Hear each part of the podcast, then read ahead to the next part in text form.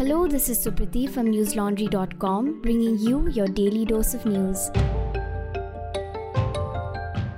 Today is Wednesday, the 7th of July. India recorded over 43,000 new COVID 19 cases in the last 24 hours, pushing the country's overall count to 3.06 crore. This is a 26% increase from the daily infection counts recorded on Tuesday. The death toll rose by 930. The total fatality count now stands at 4.04 lakh. All these figures, however, are widely believed to be undercounts. According to the data released by the Union Health Ministry, a total of 36.13 crore beneficiaries have been vaccinated so far, out of which 36.05 lakh received their shots yesterday. Union Health Ministry Joint Secretary Lav Agarwal yesterday said that tourists visiting hill stations were not following COVID 19 appropriate behavior. He warned that the center may reintroduce restrictions if people do not follow pandemic norms. With a positivity rate of over 10% in as many as 45 districts, the pandemic has become a cause of concern in the northeast states. Dr. Balram Bhargava, a member of the country's COVID 19 task force and Director General of the Indian Council of Medical Research, flagged that the Northeast will have to set up COVID testing and keep a close watch on the test positivity rate at the district level. He also recommended setting up micro containment zones. Meanwhile, the BJP government in Uttarakhand has cancelled the annual Kanwar Yatra in the state, citing the pandemic. On Tuesday, the state's police authorities had appealed to officers of neighboring states to stop devotees from coming to Haridwar for the annual pilgrimage. The yatra was not held last year as well due to COVID restrictions.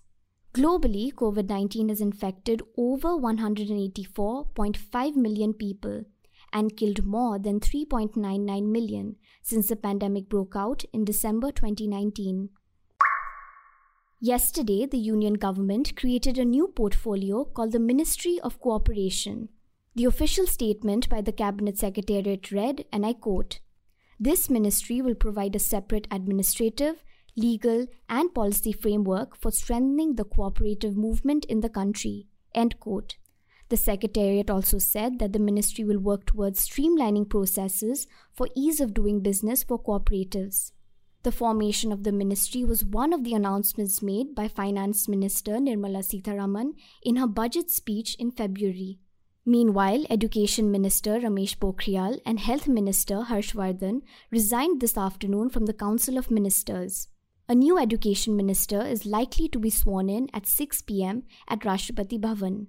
Earlier this morning, Labour Minister Santosh Gangwar and Minister of State for the Ministry of Women and Child Development Debashri Chaudhary also resigned from the Union Cabinet today.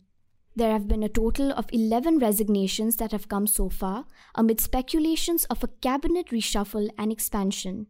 There has been no formal announcement on the reshuffle till the time of recording this podcast. However, according to Scroll, reports suggest that it could take place this evening. The Union government yesterday urged the Supreme Court to transfer petitions filed in high courts against the new information technology rules to the apex court.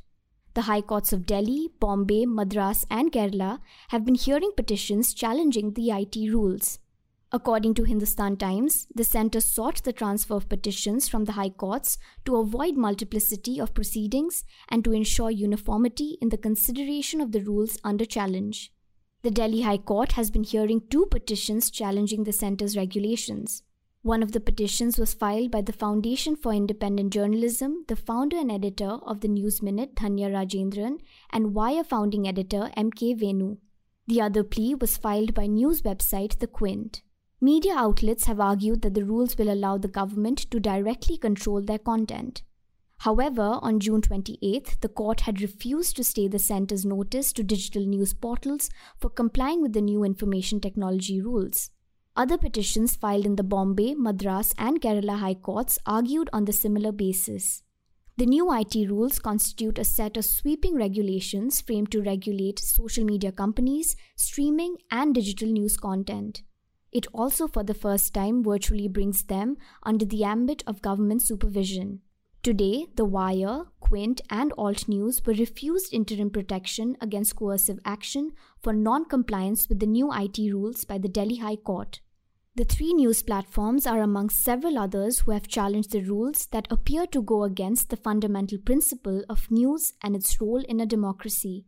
In a letter sent to Prakash Javadekar, Minister for INB, and Ravi Shankar Prasad, Minister for Electronics and IT, Digipub News India Foundation, of which News Laundry is a part, stated that while self regulation of all news media was imperative and the need of the hour, the rules gave the government vast powers that ran counter to the principle of freedom of expression enshrined in the Indian Constitution.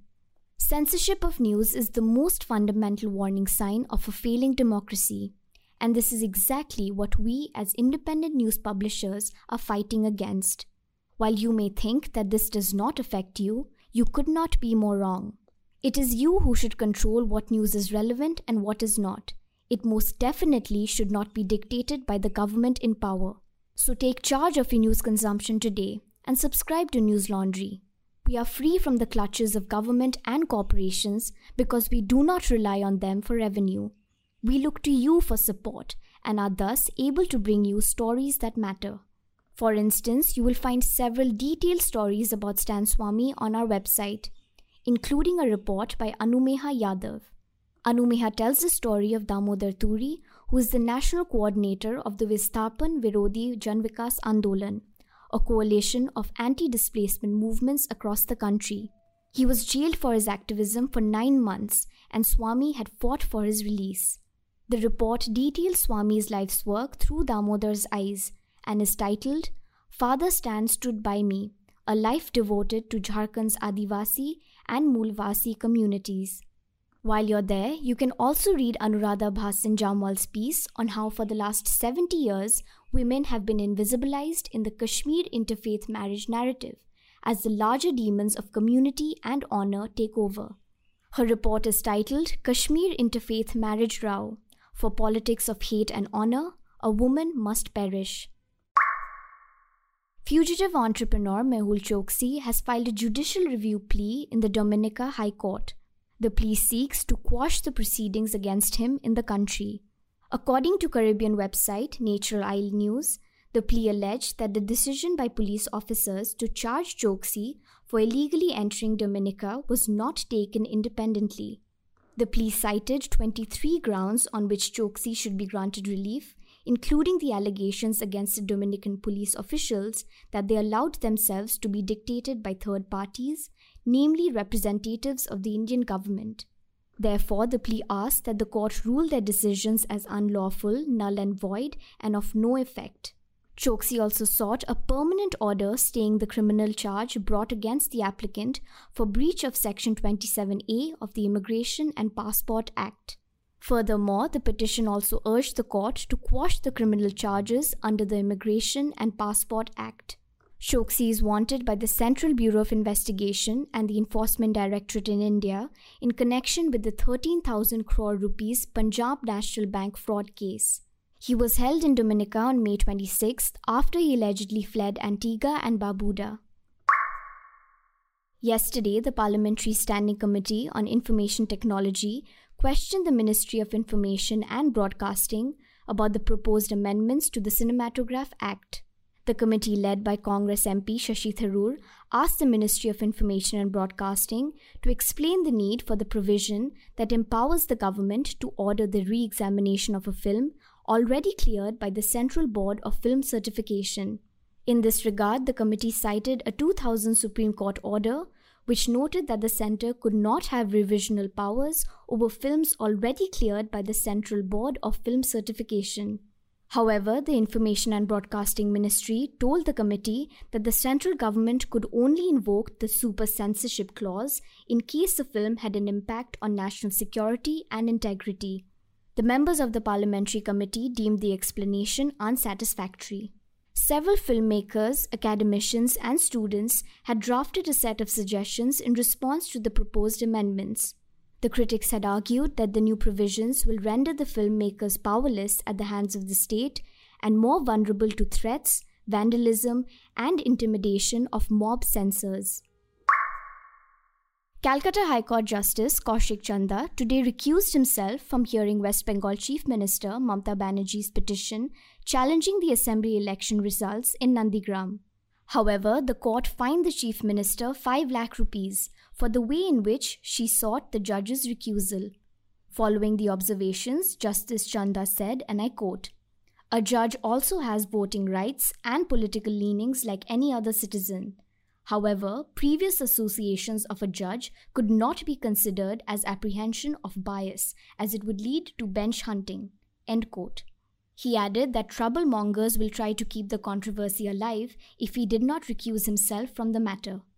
On June 24th, Banerjee moved a petition in the Calcutta High Court seeking Chanda's recusal from hearing her plea she cited the likelihood of bias on the basis that Justice Chanda was associated with the Bharatiya Janata Party during his days as a lawyer. The Gaza Rapid Damage and Needs Assessment Report, published by the United Nations, the European Union, and the World Bank, has found that the socio-economic situation in the Gaza Strip has been severely weakened as a result of the Israeli offensive in May. The report estimated that the damage caused by the 11 day bombardment was between $290 million and $380 million, while the recovery needs are projected at between $345 million and $485 million. The report further added that 62% of the population of Gaza is food insecure, while poverty rates rose above 50% before the escalation. At least 8 lakh people do not have access to clean water. Furthermore, the coronavirus pandemic has worsened an already weak healthcare system. The RDNA report concluded that most of the damage in Gaza was caused to social sectors such as housing, healthcare, education, and social protection and jobs, at an estimate of $180 million. Recommending that the international community increase its support and assistance programs for the Palestinians in Gaza, the report also called on Israel to provide access to some vital materials for reconstruction in Gaza. That's all the news we have for you today. Stay safe and hold on during these trying times. See you tomorrow. All the News Laundry podcasts are available on Stitcher, iTunes, and any other podcast platform. Please subscribe to News Laundry. Help us keep news independent. Catch all our podcasts on news, pop culture, current affairs, and sport, visit newslaundry.com. Follow us on Facebook, Twitter, and Instagram, and subscribe to our YouTube channel.